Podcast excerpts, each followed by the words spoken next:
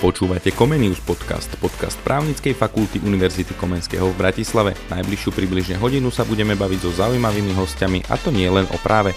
Príjemné počúvanie vám praje právnická fakulta UK, najstaršia právnická fakulta na Slovensku. Vítame vás pri 6. epizóde Comenius podcastu. Dnes bude našim hostom doktor práv Lukáš Mareček, filozofie doktor zástupca vedúceho katedry medzinárodného práva a medzinárodných vzťahov právnickej fakulty Univerzity Komenského. Pán doktor, vítam ťa u nás v podcaste.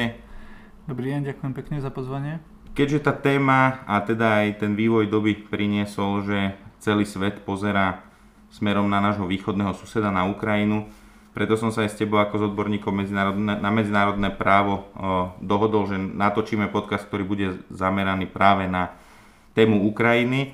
Avšak chcel by som ísť v rámci tej témy možno tak trošku do väčšej hĺbky, možno aj nejaké kontexty otvoriť, aj tie, ktoré sa využívajú v rámci argumentácie, či už jednej alebo druhej strany, aby sme sa pozreli na to, že ako to v tom medzinárodnom práve chodí. E, v podstate celá tá ukrajinská kríza môžeme povedať, že e, začala takým nejakým vyvrcholením dlhodobých úvah o vstupe Ukrajiny do Európskej únie a toto vlastne vyústilo v roku 2014 do krízy, na základe ktorej vlastne došlo aj potom k tomu pohybu na Kríme a podobne.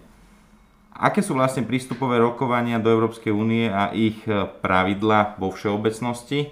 A ako teraz v tom kontexte vyznieva napríklad aj tá Zelenského žiadosť o urychlený vstup podľa osobitnej procedúry? Akú úlohu vôbec v tomto celom konflikte zohráva ten záujem Ukrajiny o členstvo v Európskej únii?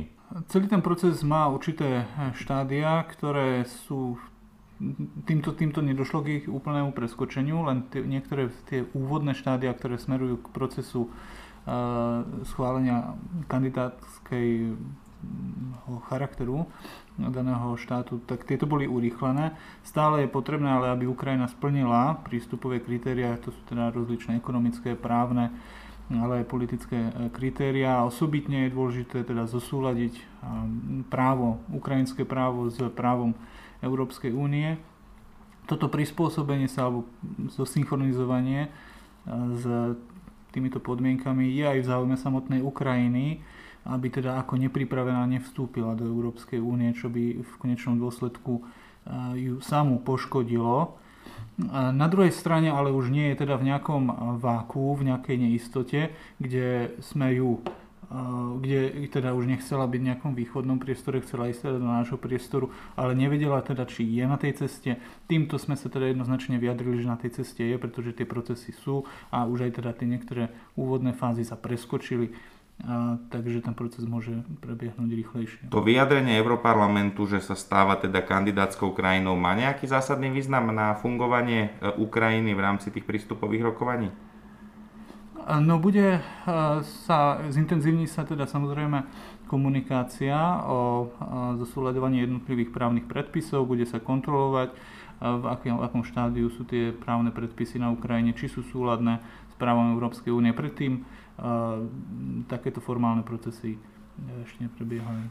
Čo by sa stalo v prípade, že by sa nejakým zázrakom lusknutím prsta Ukrajina stala zajtra členom Európskej únie?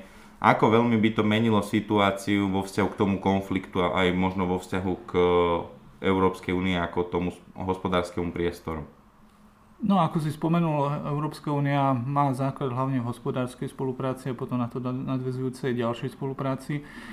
Táto otázka je hlavne vojenskou bezpečnostnou otázkou, e, ktorú e, tá integrácia v rámci Európskej únie samozrejme tam už sa snaží nejak prejsť, ale stále to ešte nie je vojensko-bezpečnostné zoskupenie, takže e, nie je to niečo primárne hej, pre Európsku úniu. Dokonca, ak sú moje informácie správne, tak otázka bezpečnosti je ešte stále zvrchovanou záležitosťou členských štátov Európskej únie, čiže v podstate asi by to nič neriešilo tej, v rámci tej situácie, ktorá tam teraz je.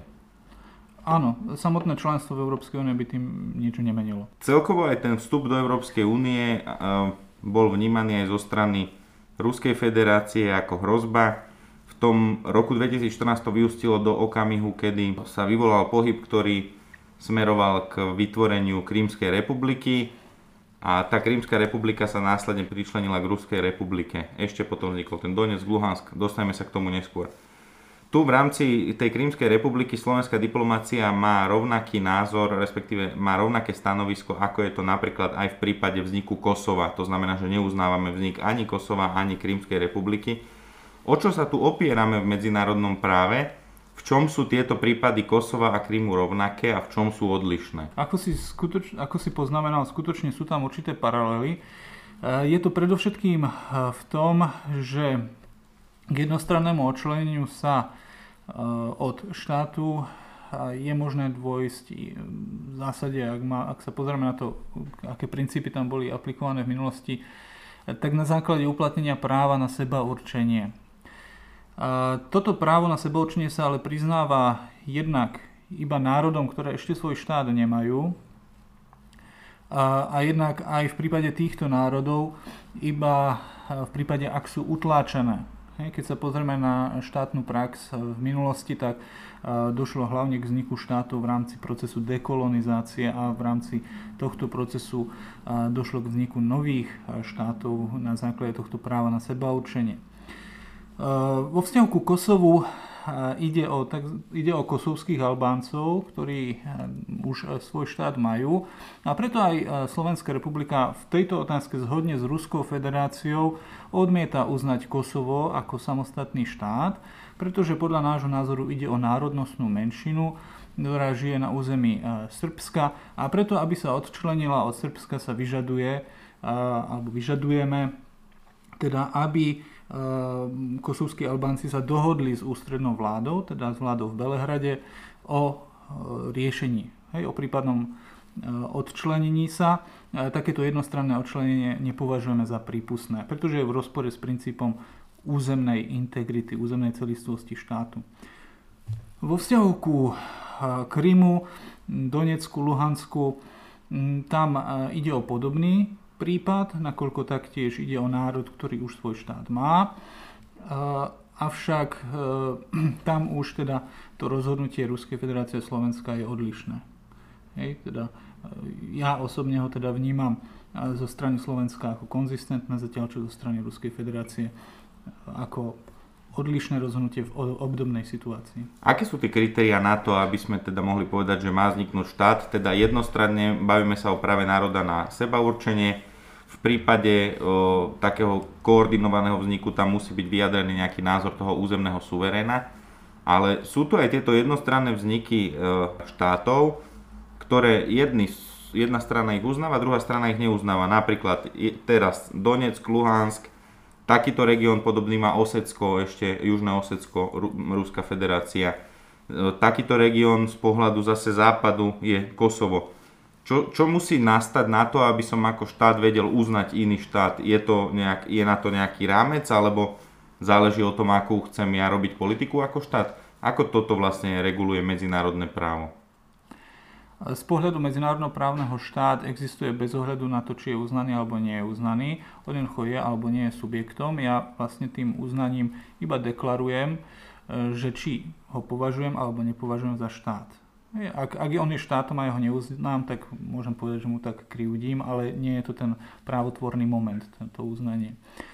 Uh,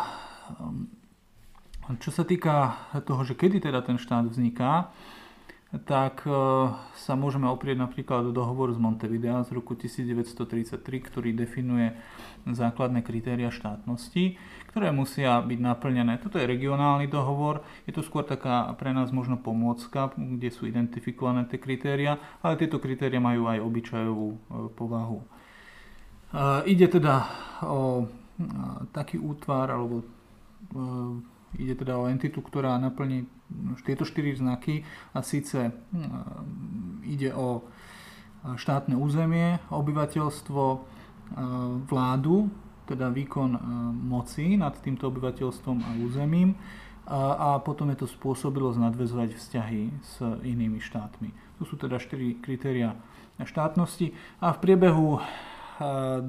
storočia by som povedal, že k nemu pribudla aj ďalšia podmienka, a to je podmienka, aby vznik štátu nebol spojený s, s porušením medzinárodného práva. Teda napríklad Poznáme prípady štátov, ktoré vznikli na účel porušovania medzinárodného práva alebo v súvislosti s jeho porušením. Teda napríklad v súvislosti s agresiou alebo na účely povedzme páchania apartheidu a podobne.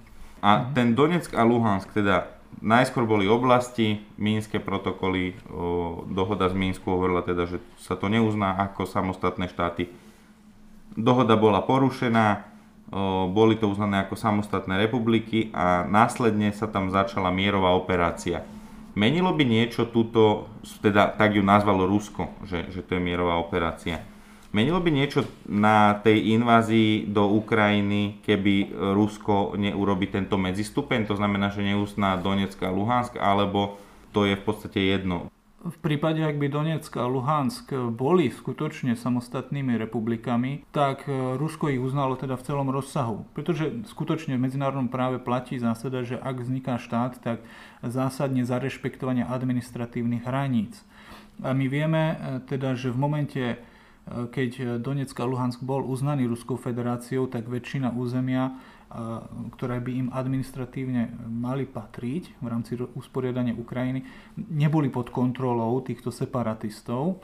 A teda vlastne akoby na území ich, ich sa nachádzala teda cudzia armáda. Teda ak tieto e, štátne celky by skutočne boli štátnymi celkami, tak e, by v podstate Ruská federácia im prišla na pomoc v rámci obrany a snahy e, teda vytlačiť pre nich cudzie okupačné vojska, teda ukrajinské. Toto je možno jeden z aspektov, ktorý sa skrýval za týmto rozhodnutím. Čiže išlo o vytvorenie predpolia aj z nejakého takého strategického pohľadu. Áno, ide vlastne o snahu o spravedlnenie, justifikáciu teda svojho konania, áno. Tá otázka svojvole v medzinárodnom práve mi tu stále nejakým spôsobom ide hlavou. Do akej miery je to medzinárodné právo dostatočné na to, aby ustražilo všetky kauzy. Čo v prípade, ak dochádza k porušovaniu medzinárodného práva napríklad zo strany veľkých hráčov? Napríklad vieme o tom, že Bezpečnostná rada by asi ako jediná tu mohla niečo zmôcť, ale reálne nemôže, lebo veľký hráč je jej súčasťou. Takže kde sú tie možnosti medzinárodného práva niečo v tejto situácii robiť za rešpektovania toho, ako to je v podstate nastavené? No, skutočne v prípade, ak je do porušovania medzinárodného práva zapojený takýto veľký hráč, tak e, tie možnosti sú obmedzenejšie. Je tomu kvôli tomu, že súčasný medzinárodný právny systém bol nastavený po druhej svetovej vojne a jeho tvorcovia vychádzali z ideí toho, že víťazné mocnosti, čo sú stáli členovia Bezpečnostnej rady, budú spolu spolupracovať. Tak ako spolu spolupracovali za druhej svetovej vojny, že budú ďalej spolupracovať naďalej a budú spolu zabezpečovať medzinárodný mier a bezpečnosť. Preto aj Charta OSN hovorí, že Bezpečnostná rada má hlavnú zodpovednosť za zachovanie e, medzinárodného mieru a bezpečnosti. Je teda poľutovania hodné, keď niektorý z jej stálych členov takto porušuje medzinárodné právo. Takže túto rovinu môžeme v súčasnosti teda vylúčiť E, sú tu ale aj iné možnosti, ktorých sme aj svetkami a síce teda ukladania e, individuálnych sankcií, či už samostatne štátmi alebo v rámci nejakej koordinácie navzájom. Nakoľko medzinárodné právo umožňuje uloženie sankcie individuálnej, teda na základe vlastného rozhodnutia proti porušiteľovi a v prípade, ak ide o tzv. kogentné pravidlá medzinárodného práva, tak takú sankciu môže legálne uložiť ktokoľvek, nie len dotknutý štát toto sú asi vnímané z pohľadu medzinárodného práva ako nejaké opatrenia nebojovej povahy, alebo nejak to je špecifikované, že ako sa tie, tie prípustné opatrenia, ako sa nazývajú? Um, áno, môžeme ich rozdielovať do takých dvoch základných kategórií. To sú opatrenia s použitím a bez použitia ozbrojenej sily. Ehm, na tie s použitím ozbrojenej sily tie môže autorizovať Bezpečnostná rada OSN čo sa týka tých bez použitia ozbrojenej sily, k tým môže pristúpiť, ako som povedal, v prípade porušenia takýchto pravidel kogentnej povahy ktokoľvek. A tie, tie zahrňujú či už ekonomické, hospodárske sankcie, ale napríklad aj diplomatické, prerušenie diplomatických stykov a podobne. Čo je vlastne takým základným účelom tých sankcií? No predovšetkým prinútiť porušiteľa, aby e, prestal s protiprávnym konaním a aby poskytol plnú reparáciu za svoje konanie.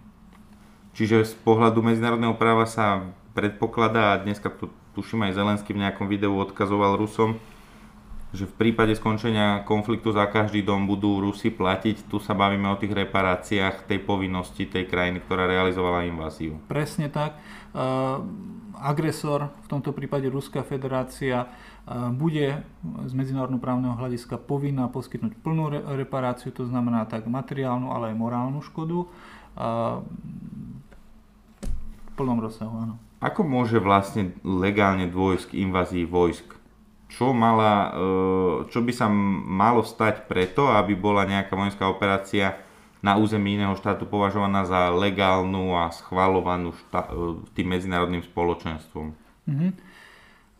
No, v prvom rade to bude použitie ozbrojenej sily na základe rezolúcie Bezpečnostnej rady OSN.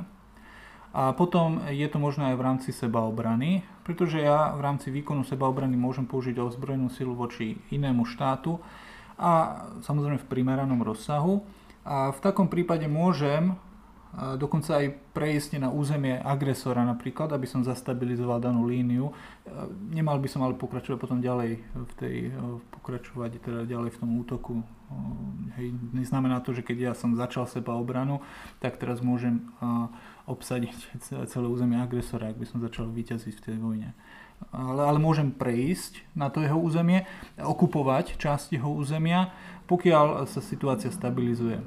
Tá sebaobrana e, v tomto ruskom prípade prichádzala do úvahy? Ako som povedal, e, tam bol ten argument, že tie republiky sú samostatné, potom by prichádzal do úvahy, avšak, ako sme si už povedali, oni nemali právo na vyhlásenie nezávislosti, teda neboli, neboli samostatnými štátmi, neboli splnené tie kritériá. Áno. Takže k ich vzniku by mohlo dôjsť len na základe súhlasu s centrálnou vládou, s Kievom, mm-hmm. tak ako na tom trváme, zhodne s Rusmi v prípade Kosova. A keďže neboli vlastnými štátmi, tak Ruská federácia nemohla im prísť na pomoc. A keby aj prišla, tak určite nie v tomto rozsahu. Mohla by im prísť na pomoc, povedzme, s, so zastabilizovaním hranice alebo so slobodením v odzovkách ich územia, ale nemohla by vyslať ozbrojené sily až do Kieva a snažiť sa obsadiť celú Ukrajinu. To je Čiže... úplne mimo rámcov sebaobrany alebo pomoci v rámci obrany. Čiže územne toto je limitované územím e, tej samozvanej Doneckej a Luhanskej republiky. E, v prípade, že by sa opierali o tú sebeobranu a o tú vzájomnú vojenskú pomoc. Vtedy by to bol limit, že po to územie, ktoré označili za ten štát, ďalej nemôžu ísť. Uh, áno, zásadne áno. S tým, ako som vravel, že mohli by možno ešte nejakú vytvoriť nejakú tú nárazníkovú uh-huh. líniu. Každopádne oni nie sú štátmi. Ide teda skôr o nejaké, e, nejakých neštátnych aktérov, bojujúcu uh, skupinu.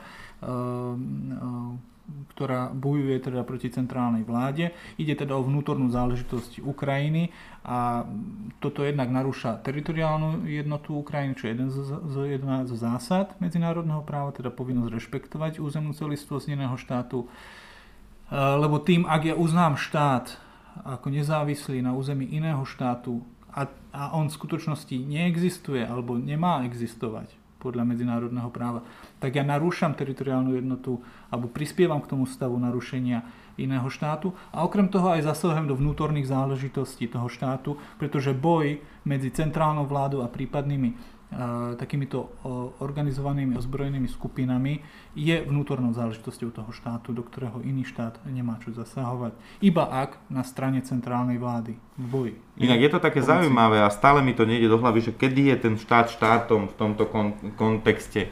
Napríklad na to Kosovo sa nazerá vo všeobecnosti ako na štát, povedzme, e, že mali lepších kamošov na tej medzinárodnej mape, alebo O čo to závisí? Čo sa týka Kosova, skutočne nezatvárajme si oči, je v tomto medzinárodné spoločenstvo rozpoltené. Nejaká polka štátov ho uznáva, polka nie. E, ide tu o koncept tzv. remediálnej sukcesie, ktorá teda e, nie je odôvodnená tým, že e, ide o právo na seba určenie, ale skôr ide o ochranu obyvateľstva na danom území lebo sa tam argumentuje, že nemôžno spravodlivo očakávať, aby, na tom, aby ostávali v tom istom štáte, keďže tam v kontexte Kosova bola občianská vojna predtým medzi Srbmi a Albáncami. A teda v rámci ochrany toho obyvateľstva im umožníme sa jednostranne odčleniť. Každopádne koncept remediálnej sukcesie nie je dohodnutý v žiadnej všeobecnej medzinárodnej zmluve. A dovolím si povedať, že nevyplýva ani z medzinárodného obyčajového práva. Práve tá skutočnosť, že medzinárodné spoločenstvo je v tejto otázke rozpoltené, je prejavom toho, že nedošlo ešte k vzniku opinio juris, teda všeobecného právneho presvedčenia o právnej záväznosti tohto pravidla. A akým nedôjde k sformulovaniu tohto nového pravidla, ktoré by umožňovalo remediálnu sukcesiu, tak platí dovterajší stav, a teda napríklad e, práve umožnenie toho jednostranného odčlenenia iba na základe práva národa na seboučenie a to predovšetkým v kontexte dekolonizácie alebo útlaku daného národa. To znamená, že Kosovo aj e, samozvaná Donetská, Luhanská republika aj republika Krymu vznikli v rozpore s medzinárodným právom a v rozpore s tým, čo v súčasnosti umožňuje medzinárodné právo. Áno, neboli rešpektované limity súčasnosti, ktoré sú platné. Ešte sa v rámci tých precedensov využíva argument Líbiou, Sýri- Sýriou, Irakom už v rámci ospravedlnenia tej samotnej invázie. E, v prípade, že sa realizuje vojenská operácia na území iného štátu, skúma sa jej legitimnosť v prípade legalita ex post, to znamená, že či niekto vyhodnocuje, či došlo k porušeniu medzinárodného práva. Obzvlášť e, na tie prípady Libia, Sýria, Irak upozorňujem preto, lebo sú to prípady posledných desiatich rokov. Taktiež aj možno ten konflikt v okolí Donbasu by sme sa mohli zaradiť, ktorý trvá od roku 2014. Čiže aké môžu byť dôsledky prípadných procesov pre jednotlivých aktérov, ak vôbec také nejaké vyhodnocovacie procesy sa realizujú? E, následky sú vlastne tie, ktoré som už povedal, teda poskytnúť reparácie e, za takýto akt ale mohli by sme sa baviť napríklad aj o individuálnej trestnej zodpovednosti za zločin agresie, to záleží teda od okolností. Mm, je na to nejaký určený súd, ktorý sa venuje týmto vojnovým zločinom, alebo teda e, posudzovaniu legality vojenských operácií, alebo to vždy závisí ad hoc od tej konkrétnej operácie alebo štátu, v ktorom sa tá operácia realizuje. Ako to funguje, to vlastne posudzovanie? Mhm. No ak sa bavíme o zodpovednosti štátu, tak e, v prvom rade by to bol Medzinárodný súdny dvor alebo e, povedzme arbitrážny tribunál alebo iný orgán, ktorý by bol vytvorený, napríklad aj ad hoc na riešenie daného sporu. Tam by sme v prvom rade museli samozrejme vyriešiť, že či má právomoc rozhodnúť túto otázku pretože v medzinárodnom práve platí, že štát musí vyjadriť súhlas s právomocou súdneho alebo arbitrážneho orgánu. Čo to znamená, že by mhm. sa súdcovia pýtali do Ruska, že či ich môžu dá, za danú vec súdiť, alebo? Uh, no, ak, ak sa bavíme teda o zodpovednosti štátu, tak uh, áno, teda ten štát by musel vyjadriť súhlas s jurisdikciou Medzinárodného súdneho dvora. Druhá vec je potom Medzinárodný povedzme trestný súd, ktorý, kde by sme sa bavili teda o konkrétnych predstaviteľoch, napríklad Ruskej federácie, ale áno, aj tam by sme museli skúmať, či sú naplnené podmienky právomocí. Je Rusko stíhateľné vôbec za to nejak? No v prípade, ak hovoríme o zodpovednosti štátu, teda o Medzinárodnom súdnom dvore, tak Ruská federácia neprijala vo všeobecnosti, vo vzťahu akémukoľvek sporu, jurisdikciu, právomoc Medzinárodného súdneho dvora podľa článku 36 štatútu Medzinárodného súdneho dvora. A, a preto sme mohli aj čítať teraz v médiách, že Ukrajina podala žalobu na Medzinárodný súdny dvor proti Ruskej federácie, ale nie z dôvodu agresie, pretože tam by Medzinárodný súdny dvor nemal právomoc rozhodnúť, ale oprela sa o dohovor o genocíde z roku 1948, pretože e, súčasťou dohovoru o zabránení a trestaní genocídy je tzv. súdna doložka.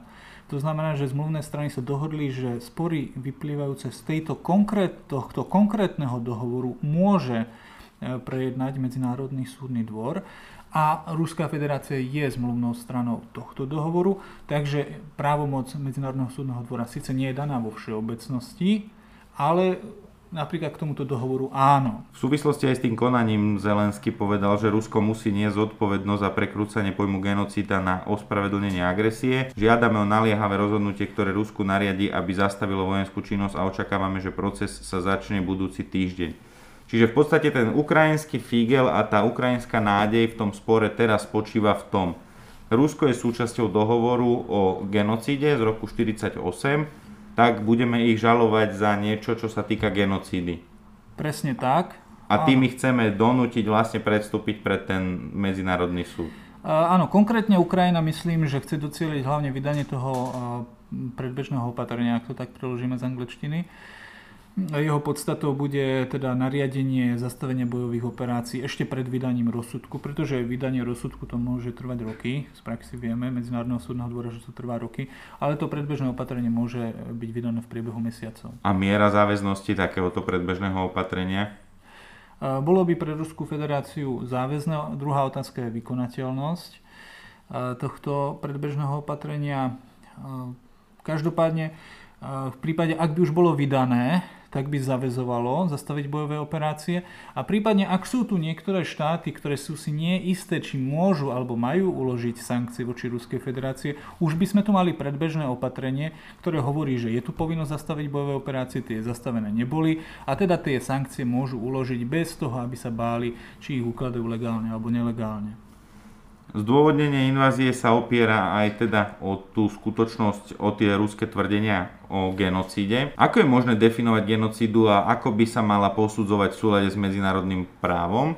A druhá otázka, že čo malo urobiť Rusko preto, aby pri preverovaní podozrení spáchania genocídy na tom území, ktoré označilo postupovalo legálne. E, genocidou rozumieme konanie, ktoré smeruje, alebo ktoré je páchané s úmyslom e, vyhľadiť úplne, alebo čo je len z časti určitú e, rasovú, národnostnú, etnickú alebo náboženskú skupinu.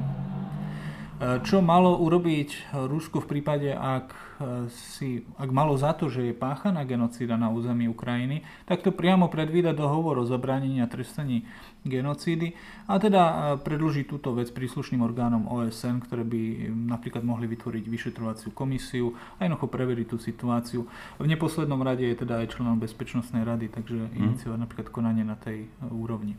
Čiže oni si v podstate vytvárali zámienku ktorú vedeli riešiť diplomaticky, ale rozhodli sa ju riešiť vojensky. Áno.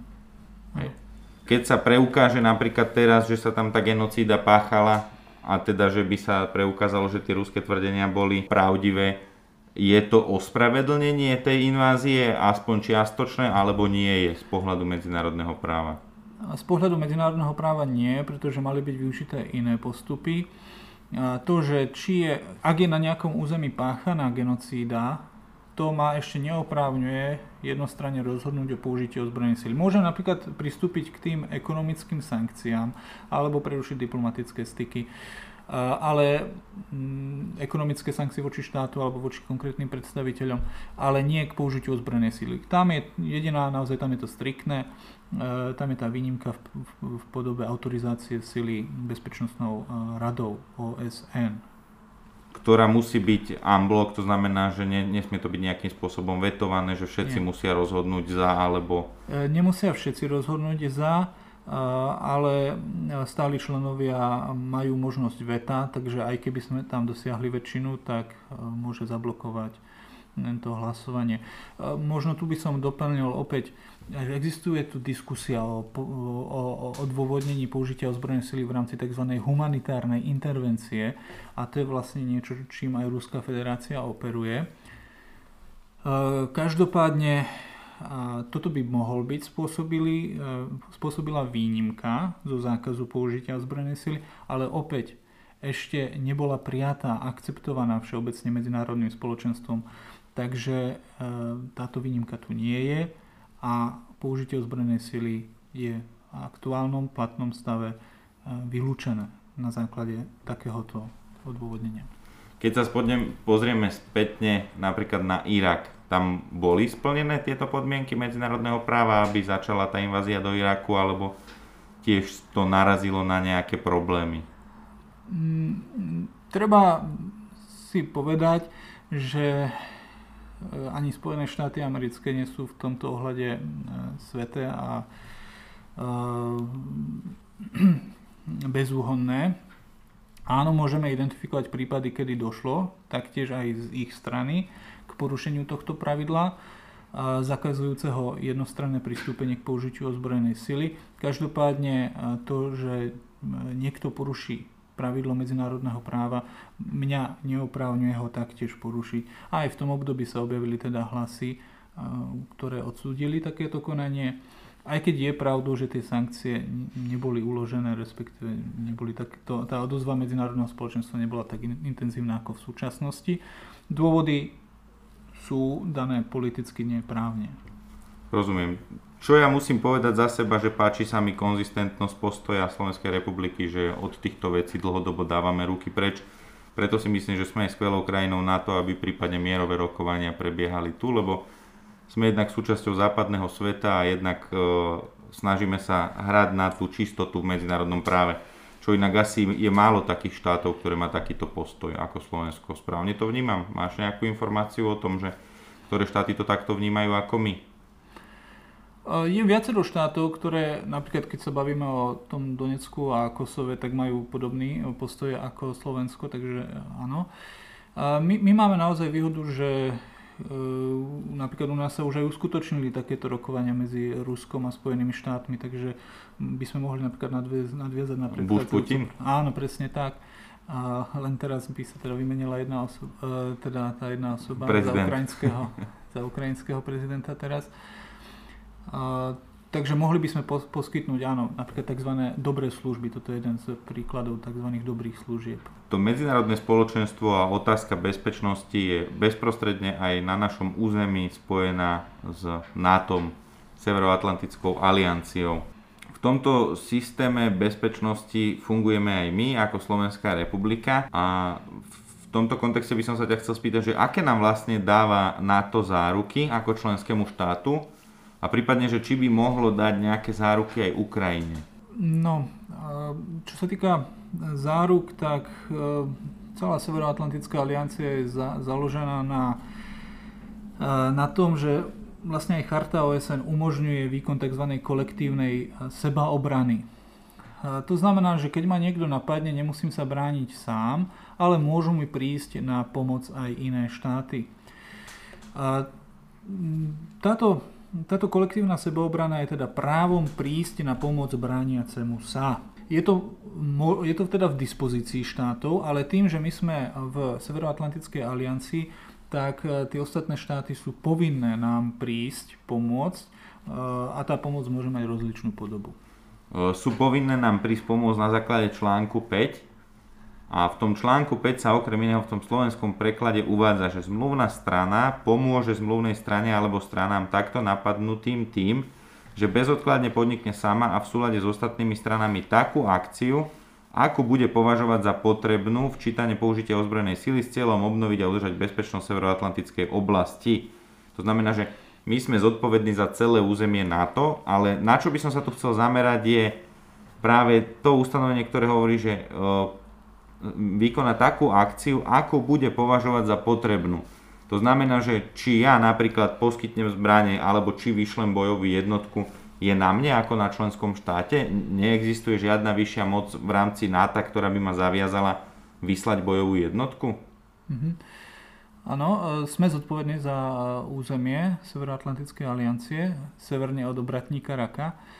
Mm, áno, tá pomoc môže mať rozličnú podobu, to znamená, nemusí ísť nevyhnutne o pomoc priamo poskytnutím vojenských jednotiek. Ten štát môže vyhodnotiť napríklad, že teraz nie som pripravený okamžite prísť o pomoc vojen- e, s nejakými vojenskými oddielmi. Môžem ale napríklad poslať muníciu, môžem poslať e, finančnú pomoc, humanitárnu pomoc a podobne. A za týmto účelom sa vykonávajú potom aj konzultácie a v rámci konzultácií na úrovni Severoatlantickej aliancie môže príť prijaté aj rozhodnutie o tom, že povedzme má, má byť použitá ozbrojená sila. Napríklad tieto konzultácie začali aj v súvislosti s ukrajinskou krízou a iniciovala ich aj slovenská strana. A výsledkom týchto konzultácií vlastne by mala byť tá prítomnosť e, členských vojakov NATO na slovenskom území. Tak som to správne pochopil? Áno, vlastne konzultácie, to, čo znamenajú tie konzultácie, to je vlastne proces rokovaní, rozprávania sa o tom, čo by bolo vhodné na zabezpečenie alebo zvýšenie bezpečnosti v rámci Severoatlantickej aliancie. Môže byť napríklad áno, zvýšenie prítomnosti e, vojsk Severoatlantickej aliancie e, napríklad na východnom krídle. A keď sa tak rozhodne, tak sa napríklad určí e, počet jednotiek, ktoré majú byť vyčlenené alebo ktoré majú prísť na územie Slovenskej republiky a podobne. Tieto vojenské manévre sú niečo, čo dlhodobo vyrušuje aj Ruskú federáciu. Osobitne m, mm, taký ráznejší postoj aj v tej medzinárodnej politike začala Ruská federácia e, prezentovať v súvislosti s možnými úvahami o vstupe Ukrajiny do NATO. Existuje nejaká legálna prekážka, nejaký relevantný právny záväzok, ktorý by zabraňoval vstupu Ukrajiny do NATO? V krátkosti nie. E, nedošlo k prijatiu žiadnej formálnej medzinárodnej zmluvy, ktorá by zavezovala štáty Severoatlantickej aliancie nerozširovať sa alebo neprijať Ukrajinu e, za člena Severoatlantickej aliancie, ale na, a, a napokon vlastne toto ani nebolo e, v súčasnosti riešené. Hej, Ukrajina nebola vyzvaná na to, aby sa stala členom Severoatlantickej aliancie. Neskúmal som všetky politické vyhlásenia, ktoré mohli týmto smerom zaznieť. Je možné, že niektorý politik alebo politici sa vyjadrili týmto smerom v rok, nejakých rokovaniach, ale nebola prijat, nebol prijatý žiadny záväzok v tomto smere. A keby aj prijatý bol, čo nebol, ale keby aj bol, tak opäť ja nemôžem reagovať takýmto spôsobom. Hej. Ja tým mierim najmä do, mm-hmm. do tej oblasti, kedy Rusi povedali, že je nepriateľné, aby sa rozširovala, ďalej rozširovalo NATO bližšie hranici Rusku. Argumentovali nejakou dohodou z e, roku 1991, tuším, ak sa nemýlim, o tom, že ktorá zóna vlastne bude ako keby sanitárnym kordonom, že, že ani nevstúpia tie krajiny do, e, do NATO. Medzi nimi, ak sa nemýlim, v tom pôvodnom záväzku bolo ešte aj Slovensko a podobne. Čiže ten priestor takého nejakého nárazníkového pásma mal byť pomerne širší a Rusko teraz hovorí, že je to porušenie tých medzinárodných dohôd. Za to sa pýtam, že či to bolo niekde, niekde zapísané v nejakej medzinárodnej zmluve alebo niekde zachytené, že tu ďalej sa na to nebude rozširovať, pretože by to ohrozilo Rusko. Áno, áno, v súvislosti s rozpadom Sovietskeho zväzu došlo k vypracovaniu určitých dokumentov, e, ale to sú dokumenty politického charakteru. Uh-huh hej, nie, nie právne záväzného Jasne. charakteru. Hej, my tu máme rozličné memoranda, ale tu sú vlastne e, také závery politických rokovaní, ktoré si dáme na papier, že toto by sme chceli, ale e, nie sú to uzatvorené medzinárodné zmluvy. Čiže z pohľadu aj prípadného posudzovania tejto situácie by ani Medzinárodný súd neprihliadal na takéto memoranda na takéto politické záväzky? Nie, nie. Uh-huh. E, ten argument, nemožno posilňovať svoju bezpečnosť na úkor bezpečnosti niekoho iného, má nejakú oporu v medzinárodnom práve? E, no, mm, samozrejme nemal by som ohrozovať iný štát, ale rozširovanie e, bezpečnostnej aliancie samo o sebe nie je ohrozením bezpečnosti iného štátu. Práve naopak je to prejavom zvrchovanej rovnosti štátov. To je taktiež jedna zo zásad medzinárodného práva. A v prípade, ak niektorý štát si presadzuje svoju vôľu, že tento iný štát nesmie sa stať členom tamtej organizácie, tak to je porušenie zvrchovanej rovnosti. Tým sa dostávame do obdobia eh, niekedy eh, ešte archaickejšieho medzinárodného práva, kde niektorý, eh, niektorý subjekt medzinárodného práva diktoval inému subjektu, že ktoré zmluvy môže a nemôže uzatvárať. Hej? A to bolo obdobie, keď neplatilo neplatila zásada zvrchovanej rovnosti štátov. Čiže Rusko tu v podstate zasahuje do dispozičnej sféry Ukrajiny v rámci rozhodovania o tom, kde tá Ukrajina chce patriť. Presne tak. A už keď nevedelo ako diplomaticky, tak išlo na to vojensky. Áno. A v tomto kontexte už asi tuším, aká bude tvoja odpoveď, ale musím položiť tú otázku, pretože ten argument nemožno posilňovať svoju bezpečnosť na úkor bezpečnosti niekoho iného sa používal aj v súvislosti s prijatím obranej dohody DCA medzi Spojenými štátmi americkými a Slovenskou republikou. Je niekde priestor napríklad pre Rusko, že môže povedať, že takáto zmluva ohrozuje moju bezpečnosť, môže to niekde namietať, alebo bohužiaľ musí len pozerať na to, čo dva zvrchované štáty sa medzi sebou dohodnú? No, čo si štáty medzi sebou dohodnú, ak tým neporušujú tie kogentné pravidlá medzinárodného práva, tak ostatné štáty s tým ich do toho nič, naozaj poviem tak laicky. Ak má pochybnosť, že sa tým ohrozuje medzinárodný mier, opäť je stálym členom Bezpečnostnej rady a tam môže napríklad iniciovať to rokovanie alebo rokovanie na úrovni valného zhromaždenia upozorniť na takúto skutočnosť, ale nemôže ukladať sankcie, vyvodzovať zodpovednosť alebo takýmto nejakým spôsobom mm, presadzovať svoju vôľu. Ono sa to dialo aj v studenej vojne a šepka sa o tom aj v súčasnosti. Napríklad aj BRICS je taká nejaká organizácia, ktorá pomáha, respektíve rozširuje pole pôsobnosti aj na, na americkú stranu, aj čo sa týka Ruskej federácie. A v studenej vojne bola takýmto satelitom Sovietskeho zväzu Kuba.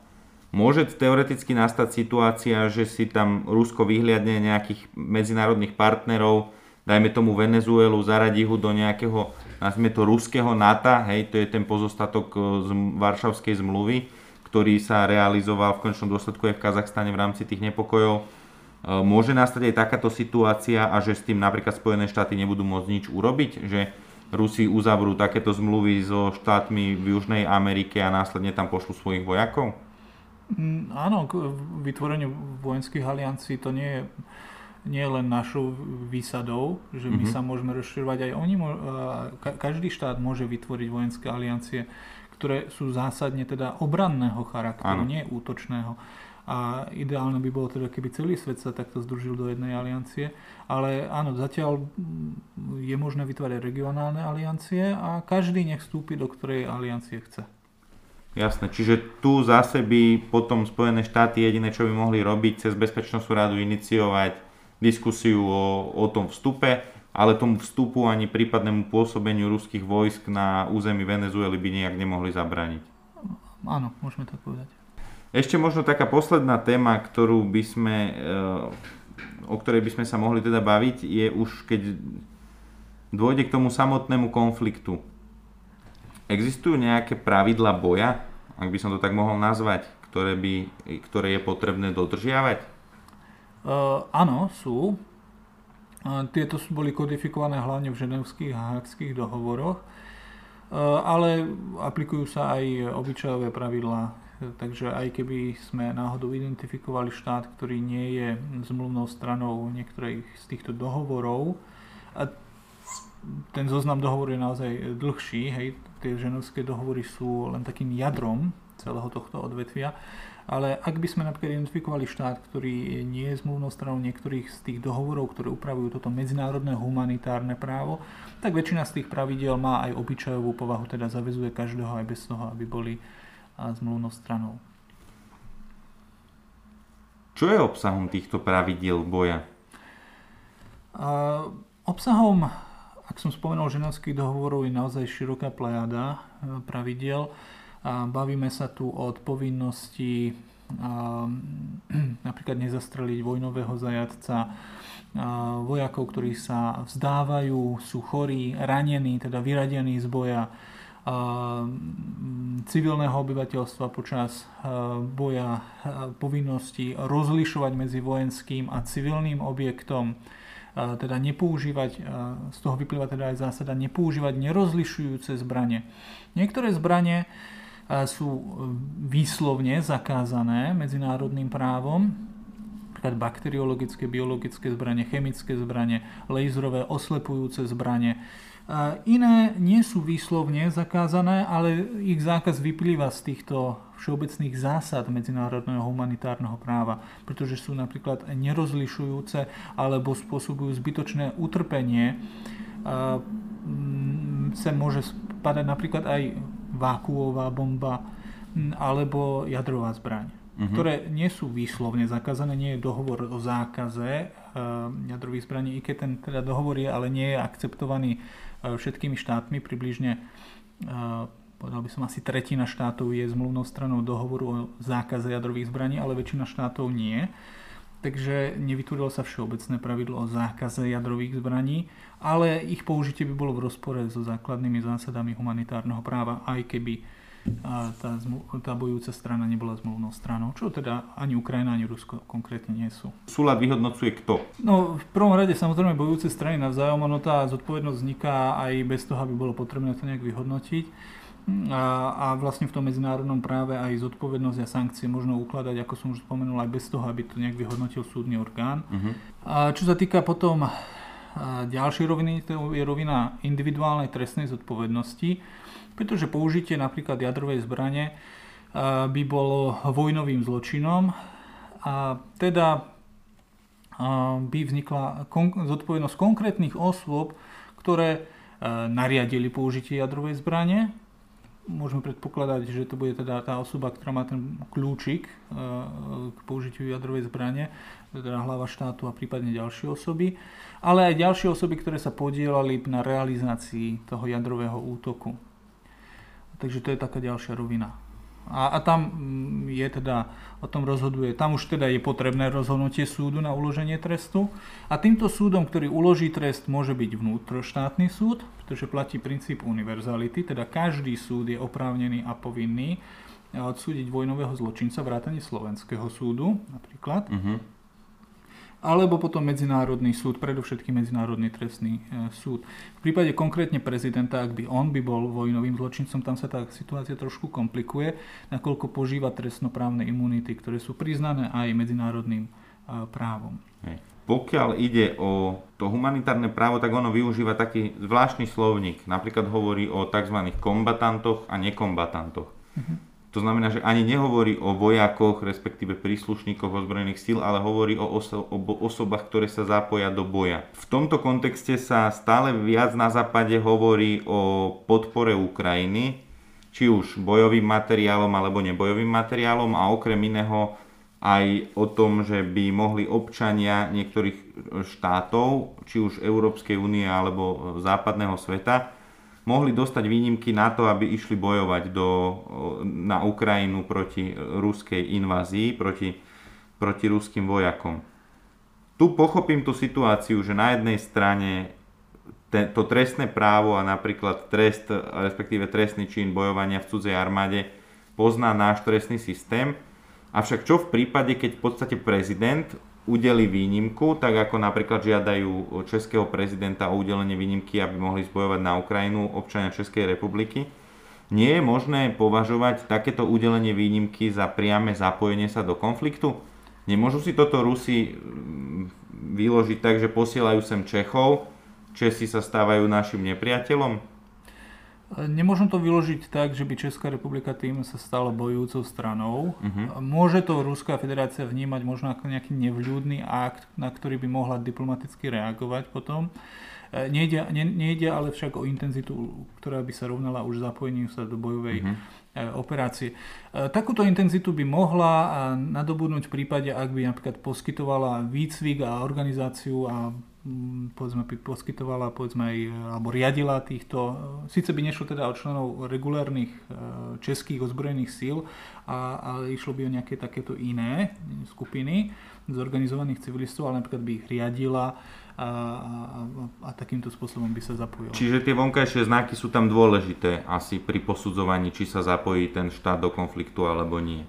Hm? Ktoré vonkajšie myslíš? Napríklad ja tu vidím vonkajší znak zabezpečím zbranie, to znamená, že schválim na vláde bojový mhm. materiál, mm. zabezpečím ľudí, to znamená, že prostredníctvom masovo-komunikačných prostriedkov a lídrov štátu zabezpečím, aby teda boli motivovaní vycestovať na Ukrajinu, prídu v dvoch balíkoch, jedným balíkom zbrane, jedným balíkom na základe nejakej psychologickej kampane tam prídu ľudia. Čiže v podstate dodám zbranie a ľudí na územie Ukrajiny bojovať proti Rusom, že či toto nie sú dostatočné vonkajšie znaky na to, aby to Rusi vyhodnotili ako priame zapojenie sa do konfliktu. Aha, už rozumiem tú otázku. Uh, treba povedať, že poskytovaním zbraní a munície Ukrajine uh, prestávame byť neutrálnou stranou, ale to neznamená, že už sme bojujúca strana. Uh-huh. Hej? Takže sme momentálne medzi priestorom. To je napríklad aj mhm. ten argument, prečo sa rozhodol Orbán nedať zbranie na Ukrajinu? Áno, presne tak. Tým ostáva vlastne mimo konfliktu. Totiž to, ak ja stratím neutralitu, tak e, napríklad to lietadlo, ktorým ja e, dovážam tú muníciu, môže byť legitímnym vojenským cieľom. Že ho môžu legitímne zostreliť. Áno, v rámci... Aj toto niekto schváluje, že čo môže byť vojenský cieľ alebo nemôže byť vojenský cieľ, alebo je to na tej dispozícii tej bojujúcej strany? Je to na dispozícii bojujúcej strany, teda každý konkrétny vojak, dôstojný generál má vyhodnotiť, čo je legitímny vojenský cieľ. E, samozrejme, ak to nevyhodnotí správne, samozrejme sú tam určité limity diskrécie, ale ak to nevyhodnotí správne a tá vojenská nevyhnutnosť tam buď nebola vôbec, alebo nebola prevažujúca vo vzťahu napríklad k povinnosti chrániť civilné obyvateľstvo, tak ide o potenciálne spáchanie vojnového zločinu.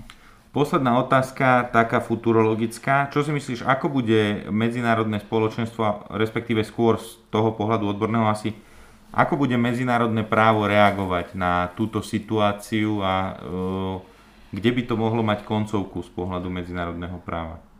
Z hľadiska medzinárodného práva by som povedal, že by to mohlo viesť teda k uloženiu povinnosti poskytnúť plnú náhradu za škody spôsobené na Ukrajine, to Ruskou federáciou konkrétne, ako štátom. Taktiež môže dôjsť k uloženiu trestnej zodpovednosti konkrétnych osôb, teda páchateľov týchto vojnových zločinov. Nevieme teda povedať teraz v tomto momente, nechcem vyjadriť, či boli spáchané, zatiaľ sú iba medializované určité indície, ale ak boli spáchané, takže sa uložia tresty týmto vojnovým zločincom. V prvom rade by ich mali uložiť ruské vojenské súdy. Ak tak neurobia, tak to môžu urobiť aj iné súdy, vrátane Medzinárodného trestného súdu. A to kvôli tomu, že boli spáchané na území Ukrajiny, ktorá uznala právomoc Medzinárodného trestného súdu vo vzťahu k svojmu územiu, aj keď Ruská federácia nie je zmluvnou stranou e, tohto e, teda rímskeho štatútu Medzinárodného trestného súdu. Vo vzťahu k Vladimirovi Putinovi alebo ministrovi zahraničných vecí, ktorý sa taktiež podielal na, na, na, na týchto zločinoch, tam je to zložitejšie, pretože požívajú imunity. Takže čo sa týka vojnových zločinov, tak tam by to mm, nebolo možné. Medzinárodný súdny dvor totiž povedal, že tieto osoby požívajú imunity vo vzťahu k činom, ktoré boli spáchané v súvislosti s výkonom funkcie, racione materie, teda, vôb, teda aj po skončení funkcie, ak boli teda spáchané v rámci oficiálnej alebo funkcie. To znamená, že stačí, keď mám kompetenciu niekde vyslať vojakov, tak mám na to imunitu, že môžem... Áno, áno. V takom prípade z medzinárodnoprávneho hľadiska ho môže stíhať za vojnový zločin len Medzinárodný trestný súd, vnútroštátny súd, napríklad slovenský nie, uh-huh. alebo ruský súd. Eventuálne teda aj slovenský súd, ale ak s tým vyjadrí Ruská federácia súhlas, čo teda aktuálne asi nevyjadrí, Jasne. ale v budúcnosti môže dôjsť k zmene, napríklad politického riadenia a už taký súhlas by dala, alebo by ho e, odovzdala Medzinárodnému trestnému súdu, e, nakoľko vojnové zločiny sú nepremlčateľné. Hej, takže to trestné stíhanie by bolo možné viesť aj kedykoľvek e, v budúcnosti. V prípade konkrétne potom zločinu agresie je to potom zložitejšie, pretože tam už sa vyžaduje, aby Ruská federácia bola zmluvnou stranou rímskeho štatútu. Takže tam je to potom e, o to zložitejšie. A preto aj v tento týždeň, myslím, e, Litva a ďalšie štáty vrátane Slovenska predložili situáciu na Ukrajine, ale vo vzťahu k vojnovým zločinom a zločinom proti ľudskosti, nie vo vzťahu k zločinu e, agresie. Tak dúfajme, že utichnú zbrania a čím skôr nastúpi právo, aby táto situácia skončila.